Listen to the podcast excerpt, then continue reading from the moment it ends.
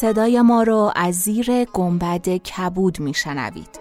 گنبد کبود جایی است برای گم شدن میان کلمه هایی به قدمت حافظه جهان.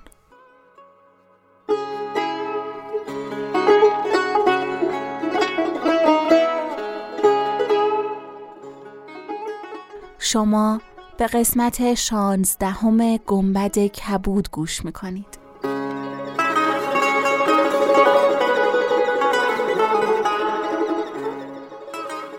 میگن تاریخ دو بار تکرار میشه. بار اول به صورت تراژدی و بار دوم به صورت کمدی. کمدی داستان به این دلیله که تاریخ تکرار میشه بدون اینکه کسی از گذشته درس گرفته باشه. علی آردم توی پادکست نقال باشی از تاریخ معاصر و به ویژه دوره پهلوی میگه. شنیدنش رو به همه شما توصیه می‌کنیم. لینک پادکست نقال باشی رو در توضیحات اپیزود قرار میدیم.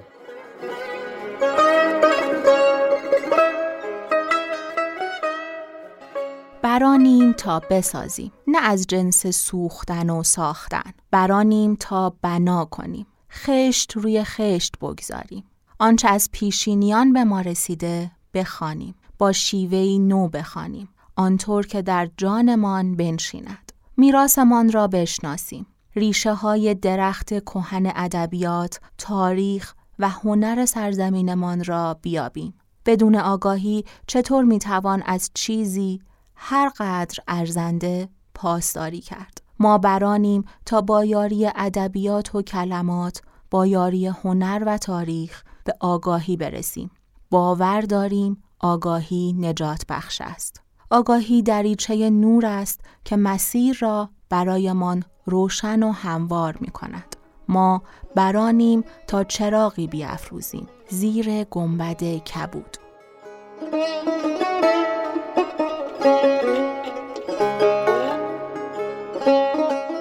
من علی آردم هستم و چراغ پنجم گنبد کبود و با ادامه تاریخ برمکیان روشن می کنم.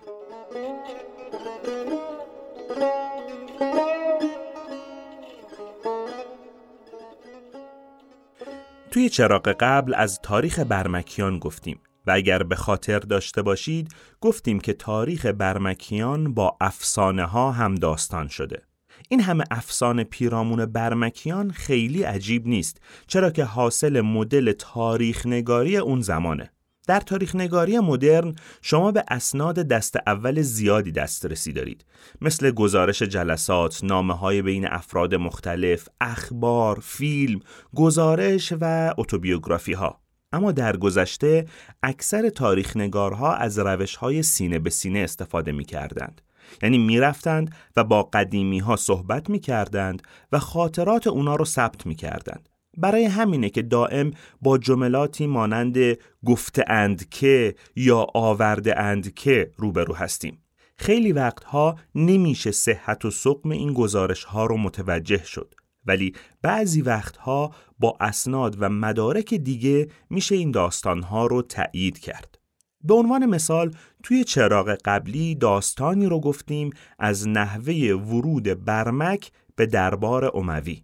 این داستان از کتابی بود به نام تاریخ برامکه. چند تا کتاب قدیمی با عنوانهای شبیه به هم و نویسنده هایی که به نظر می‌رسند همگی یک نفر هستند وجود داره که درباره تاریخ برمکیانه. چرا میگم به نظر می‌رسه؟ چون عنوان یک کتاب تاریخ برامکه است که نویسندش شخصی بوده به نام ابوالقاسم ابن قسان یک کتاب دیگه هست به نام اکرام و ناس فی تاریخ آل برمک که نویسندش باز هم شخصی به نام ابن قسان. یک کتاب دیگه هم هست به نام اخبار برمکیان که درباره نویسندش میگن اینا روایت های ابن قسانه. توی بعضی از کتاب هایی که درباره برمکیان نوشته شده باز هم به روایت ابن قسان ارجاع شده. متن نوشتاری این کتاب ها هم بسیار شبیه به همه و فقط کم و زیاد میشن. بنابراین به نظر می‌رسه هر ستای این کتاب ها یک کتاب باشند و کل کتاب ها هم داستان هایی درباره شیوه زیست و تاریخ برمکیانه.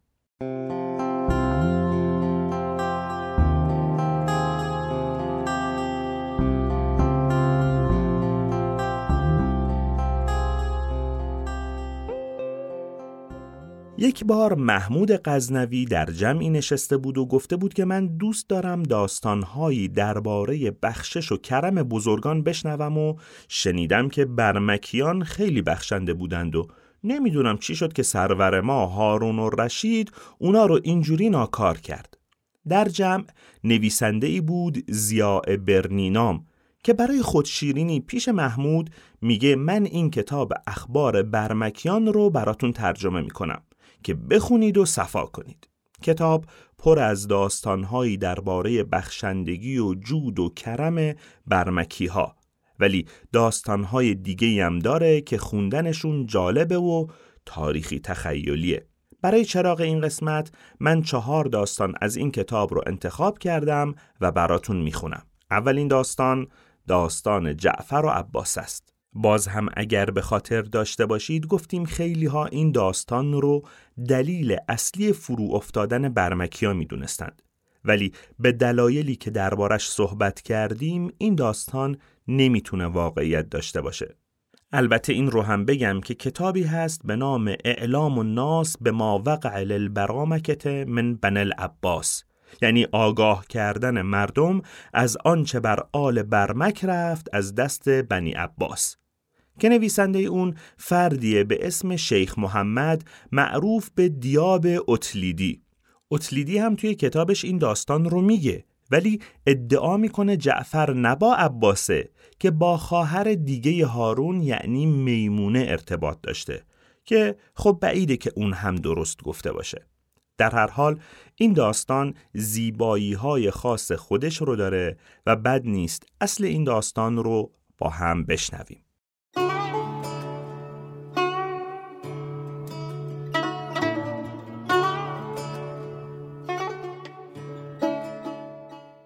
داستان تزویج عباسه با جعفر برمکی و ذکر بعضی حالات که استیصال آن طایفه عالیشن شده.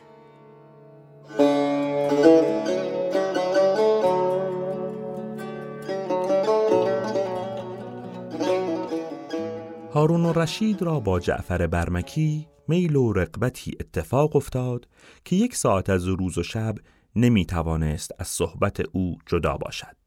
و با خواهر خیش عباسه هم محبتی به افراد داشت و خلیفه نتوانستی که از ملاقات خواهر زمانی صبر کند و از دوستی چنان محکوم خواهر بود که آنچه او اشارت کردی تجاوز از آن ممکن نبودی و آن خواهر در قایت دانایی و حسن ادب و علم و دانش از همه اقربا ممتاز بود. و زبیده که حرم خاص خلیفه بود و اقربا و نزدیکان او با عباسه مخالفتی داشتند و همه از جهت افراط محبت خلیفه که با خواهر داشت در آتش رشک کباب بودند و خلیفه نه بی جعفر می توانست بود و نه از خواهر صبر می توانست کرد. روزی خلیفه جعفر را گفت که از حال دوستی من در حق خود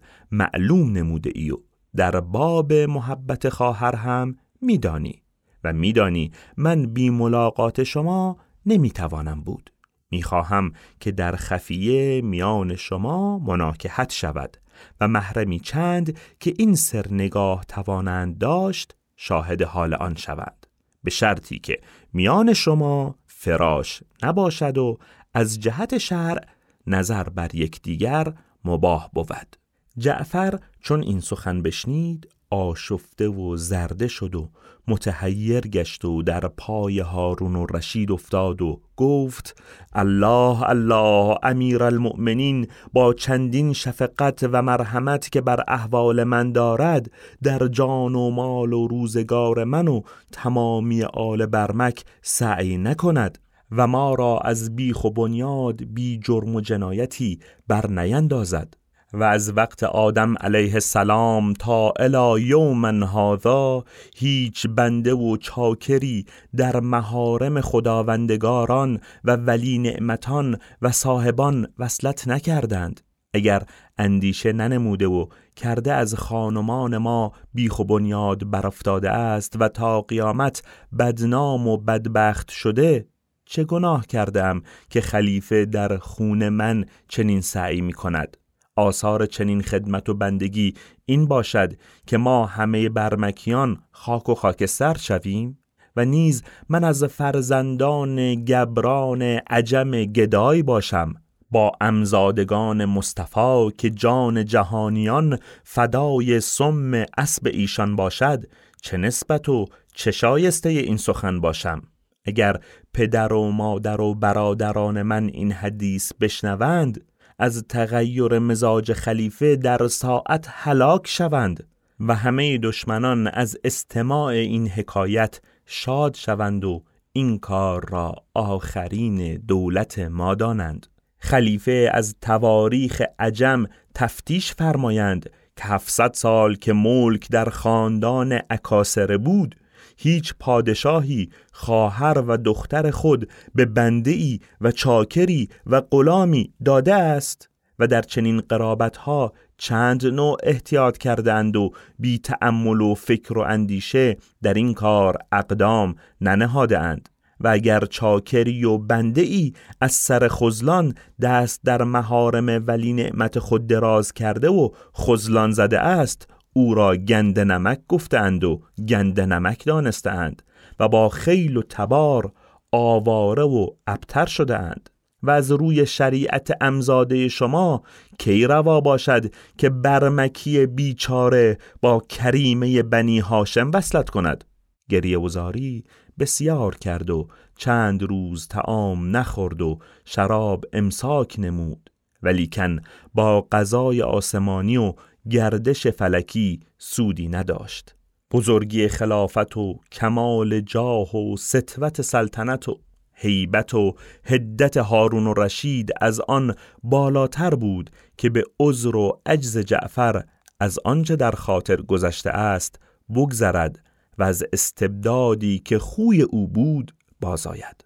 ناچار جعفر به حکم خلیفه زمان التزام نمود و آن تزویج که بدان شرط گفته بود قبول کرد و چون شمبار یحیی پدر جعفر و فضل برادر او و برادران دیگر شنیدند اندوهناک و غمناک گشتند و تعذیت روزگار خود بداشتند و در مصیبت بنشستند و با یکدیگر گفتند چون نام نیک و آوازه جود ما عالم را گرفت و جهانیان به ذکر خیر ما رتب اللسان گشتند امیر المؤمنین را غیرت آمد و بر ما حسد کرد و راه برانداختن جز اینکه عباسه را به جعفر دهد و او را متهم کند و بعد از آن در خون و مال ما کوشد ندانست.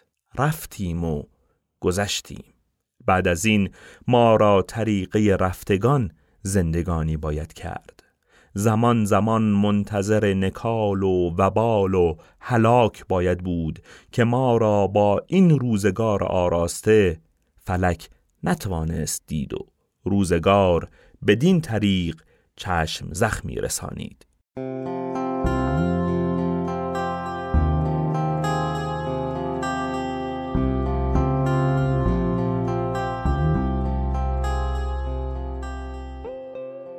فلحال جعفر چون به عباس محرم شد در یک مجلس می نشستند و بر می خواستند و با یکدیگر سخن می گفتند و عباسه در قایت حسن و نهایت جمال بی بدل بود.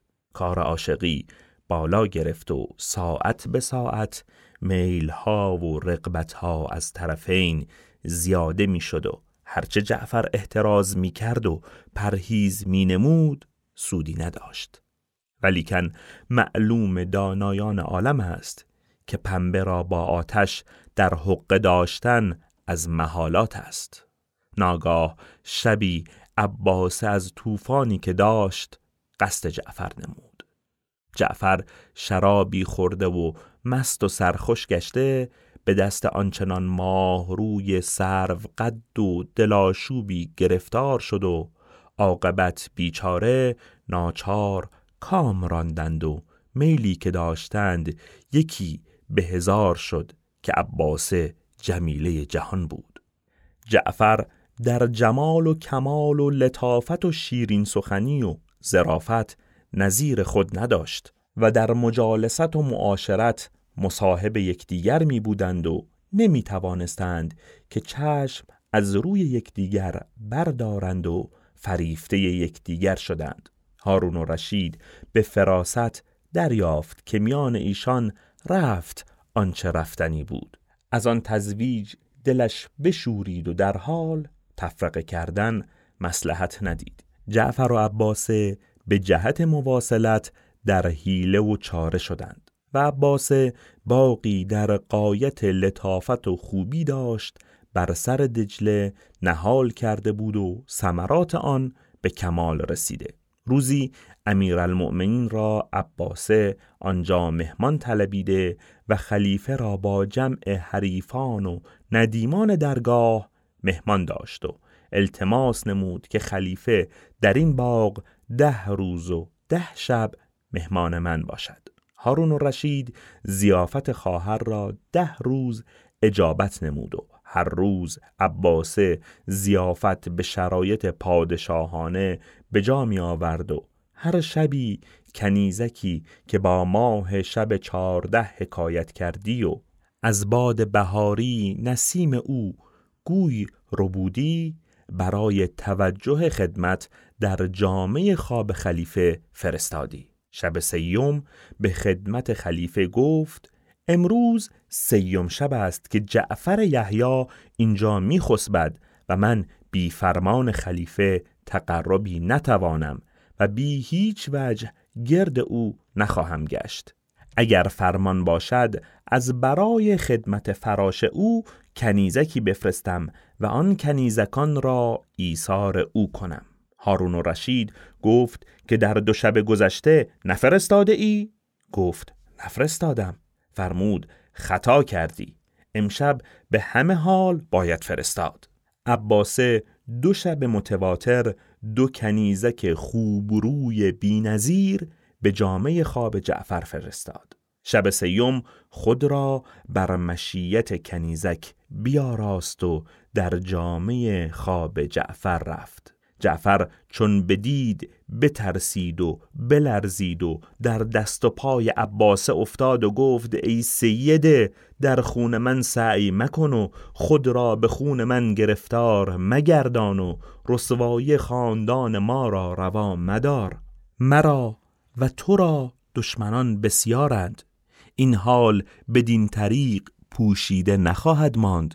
خلیفه تو را چیزی نخواهد گفت. و مرا و برادران و پدر مرا بزاری خواهد کشت و تو هم دریافته ای که خلیفه برای برانداختن ما بهانه می جوید عباسه در زرافت شد و بعضلها گفتن گرفت و گفت ای محب و ای مطلوب من به حکم شریعت حلال توام و چون منی را در جهان کجا یابد؟ و از برای همچو منی جانها فدا باید کرد و تو را چه شده است؟ آخر تو مردی و من چنان سازم که گاه گاه به یکدیگر برسیم و هیچ آفریده را از این خبر نشود پرهیزهای نامردانه یک سو افکن سخنهای دلاویز و دلفریب معشوق در دل عاشق کار کرد و دیده خرد پوشید و هوای نفس تبل زنان در آمد و در میان شب وسالی به مراد دست داد و آرزومندان مشتاق به کام دل رسیدند. از آن پس دزدیده و پنهان طریقی می جستند و خفیه و مستور ذوقی و راحتی می گرفتند تا این خبر به گوشهای نامحرمان رسیدن گرفت و عباسه هرچه در ستر می کوشید میسر نشد و این قضیه به سمع زبیده رسید. از اداوتی که میان او و عباسه بود خواست تا به نوعی که نداند به سمع هارون و رشید رساند. چنان که تا به سمع هارون خبر او روشن شد و کینه در دل او متمکن گشت آن را در دل مخفی می داشت که هیچ آفریده تا روز اظهار انتقام وقوف نیافت. نه به اشارت و نه به عبارت و نه به دلالت و نه به فراست کسی را معلوم نشد که این حکایت شنیده است و از جعفر روی دل او برگشته است و می‌خواهد که داد غضب بدهد و قصه آن حرکت را از ایشان بکشد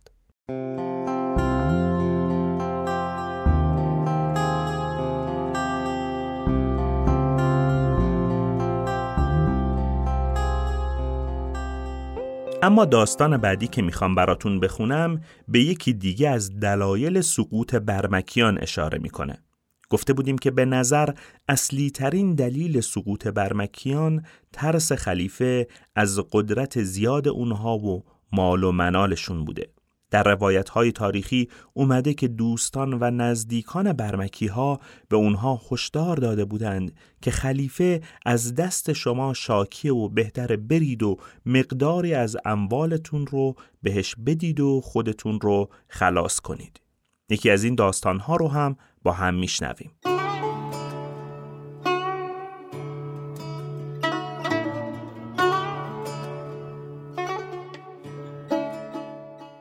در اطلاع برامکه که هارون ضد ایشان گردیده.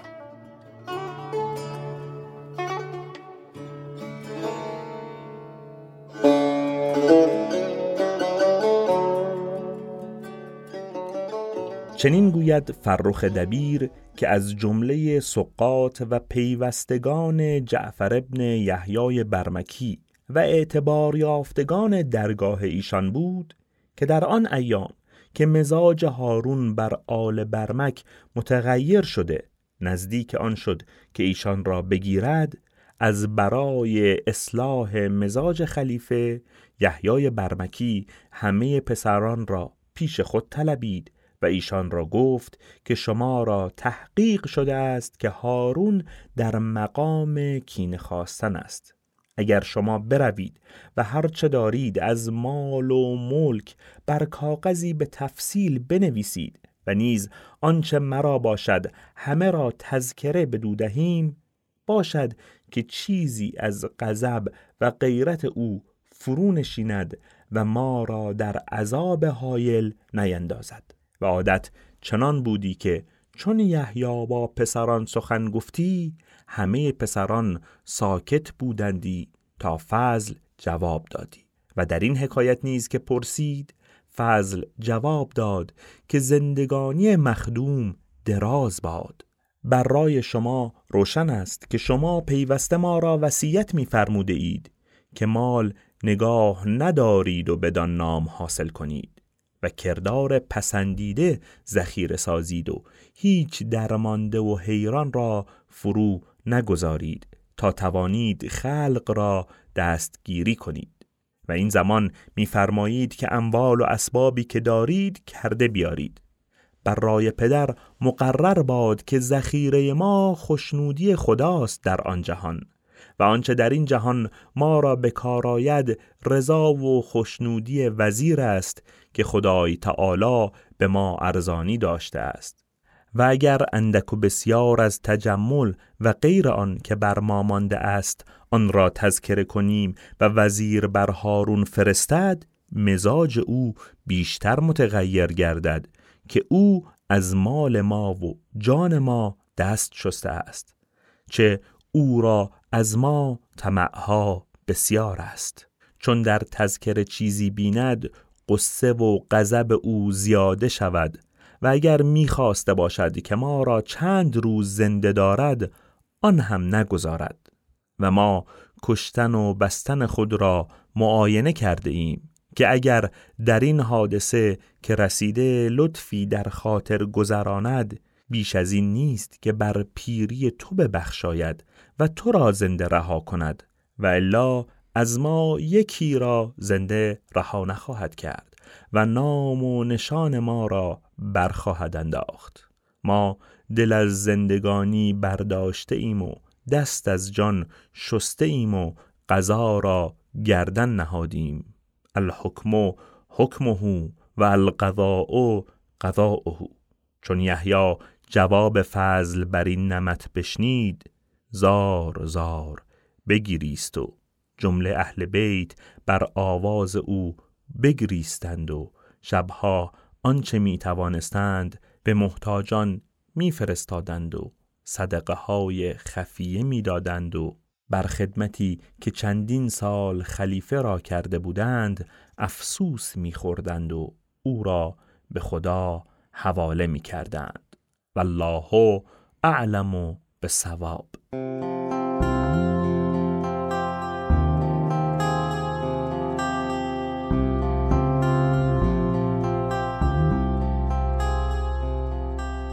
گفته بودیم که درباره جود و کرم برمکی ها خیلی صحبت شده و می‌بینید که توی این داستان هم اشاره میشه که برمکی ها هر چی داشتند میبخشیدند و چیزی برای خودشون نگه نمیداشتند.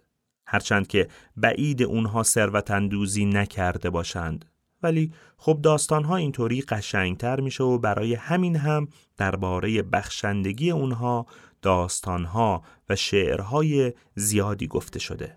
مثلا شعری هست که میگه ای آن که بام داد نخواهی نوشته را برخیز رو به درگه احرار روزگار. گر قصد جود داری و خواهی هزار لطف بخرام سوی یحیای برمک امیدوار. یحیاست آنکه جای بدی نیکویی کند. یحیاست که درگذرد از گناه کار بریم سر وقت داستان سوم یعنی روایتی درباره کشته شدن جعفر و بدون هیچ توضیح اضافه این حکایت رو با هم می‌خونیم.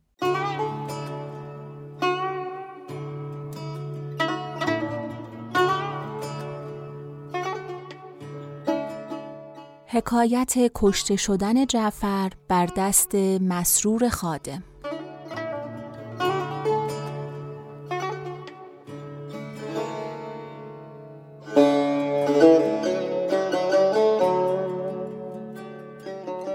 چنین گوید محمد پسر شاعر که یکی از ندیمان معمون خلیفه بود که من وقتی از بوزکار مطرب شنیدم که در آن وقت که مسرور خادم به کشتن جعفر آمده بود پیش جعفر بودم و سرود می کردم و بربت می نواختم.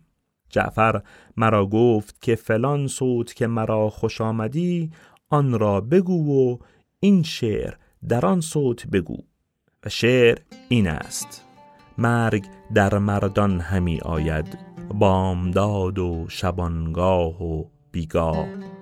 گرچه پنهان کنی از او خود را آشکارا کند بجوید راه. آنچه داری به دست گر بدهی هم نیابی از او به هیچ تباه.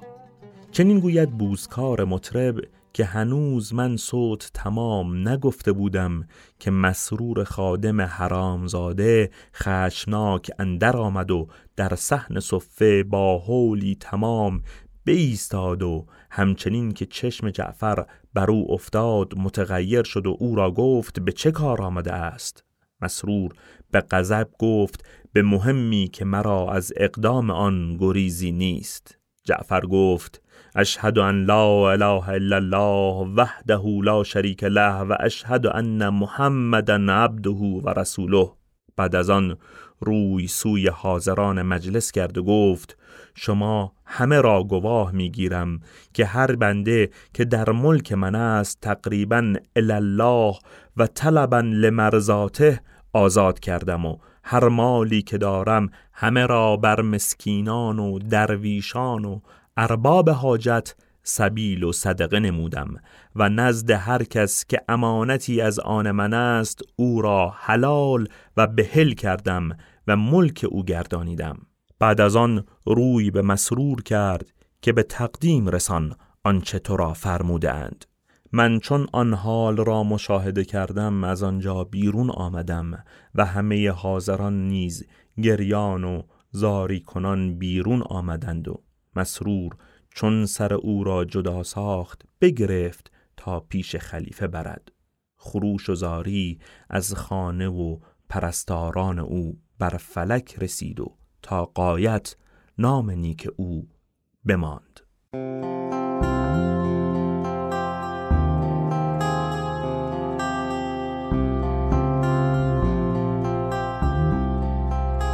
البته در تواریخ دیگه اومده که جعفر از مسرور خادم درخواست می‌کنه بره و دوباره از هارون و رشید بپرسه که مطمئن یا نه و یا اینکه مطمئن بشه که این فرمان رو در مستی نداده باشه. و مسرور خادم هم تا سه بار پیش هارون میره و ازش مجددا می‌پرسه که چه کنه. و در بار آخر هارون میگه یا سر جعفر رو بیار یا خودت رو می‌کشم. در داستان آخر هم میریم سر وقت هارون و رشید و نحوه مرگش. شیرازه حکومت هارون و رشید بعد از سقوط برمکی ها از هم میپاشه. خراسان دچار آشوب میشه و هارون برای سرکوب این شورش راهی خراسان میشه. ولی در توس مریض میشه و همونجا میمیره. اما به روایت این کتاب مرگش با مرگ فضل همزمان میشه. این داستان رو هم به عنوان حسن ختام این قسمت با هم میشنویم.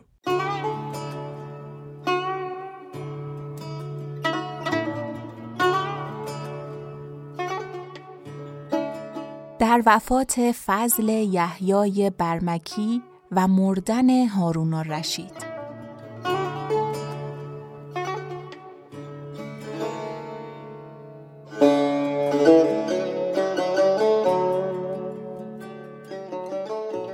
چنین گوید حسین ابن عبدالله کاتب که چون کار خراسان بشورید و خللهای بسیار از هر طرف پیدا آمد و کار هارون از حد گذشت هارون رشید چاره ای جز آن ندید که خود به جانب خراسان عزیمت کند. چون به توس رسید در آنجا او را آرزه شکم پیدا آمد و آن روی به ترقی نهاد و دلتنگ گشت. در آن ایام کسی که به مهمات ملکی تردد توانستی کرد فضل ربیع بود و هر بار که او پیش آمدی خلیفه زبان به دشنام او بکشادی و بد گفتی. منجمان او را گفته بودند که فضل یحیی برمکی هم بر طالع تو زاده است.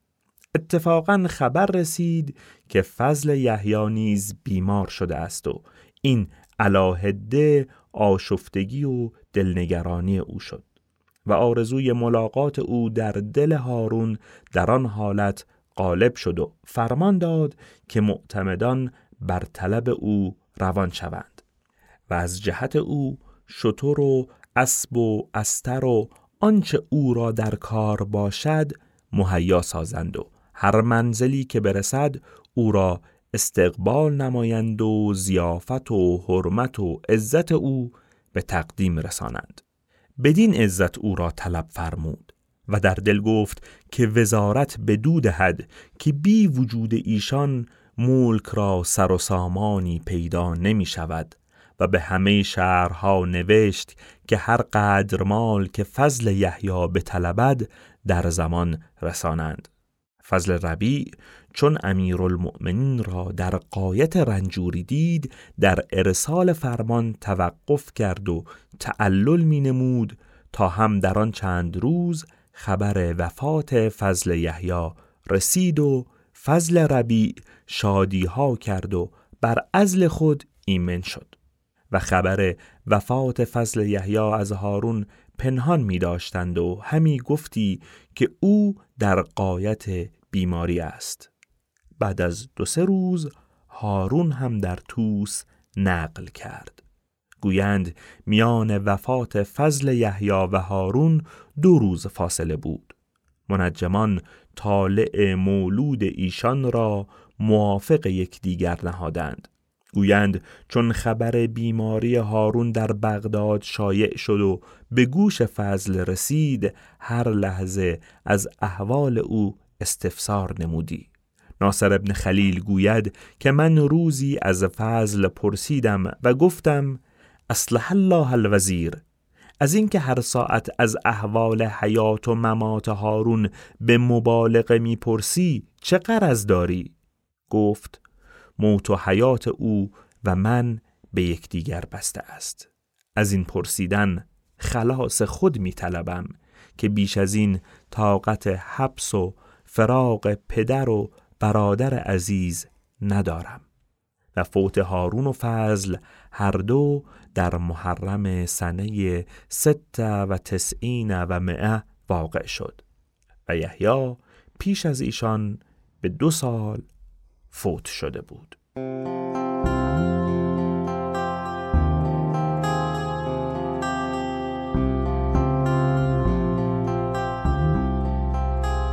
همونطور که شنیدید درباره برمکی ها داستان های زیادی گفته شده و بخشی از این داستان ها هم در هزار و یک شب بازتاب پیدا کرده.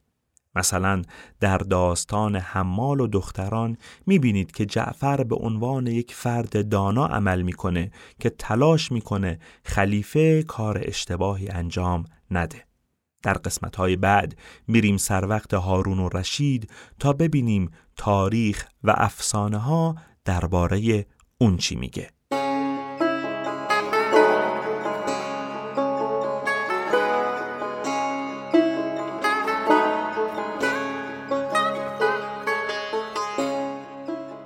ممنونیم از اینکه صدای ما رو مهمون خونه هاتون کردید. تهیه هر اپیزود از این پادکست بیش از چیزی که فکر می‌کنید طول می‌کشه و بسیار هم انرژی بره. برای بیشتر شنیده شدن این کار ما رو حمایت کنید. توی شبکه های اجتماعی پیگیریمون کنید، لایک کنید و به دیگران معرفی کنید و برای ما کامنت بذارید. و برای حمایت مالی از ما می‌تونید از لینک هامی باش که توی توضیحات هر قسمت هست استفاده کنید. هر جمعه چشم انتظار چراغ ما باشید.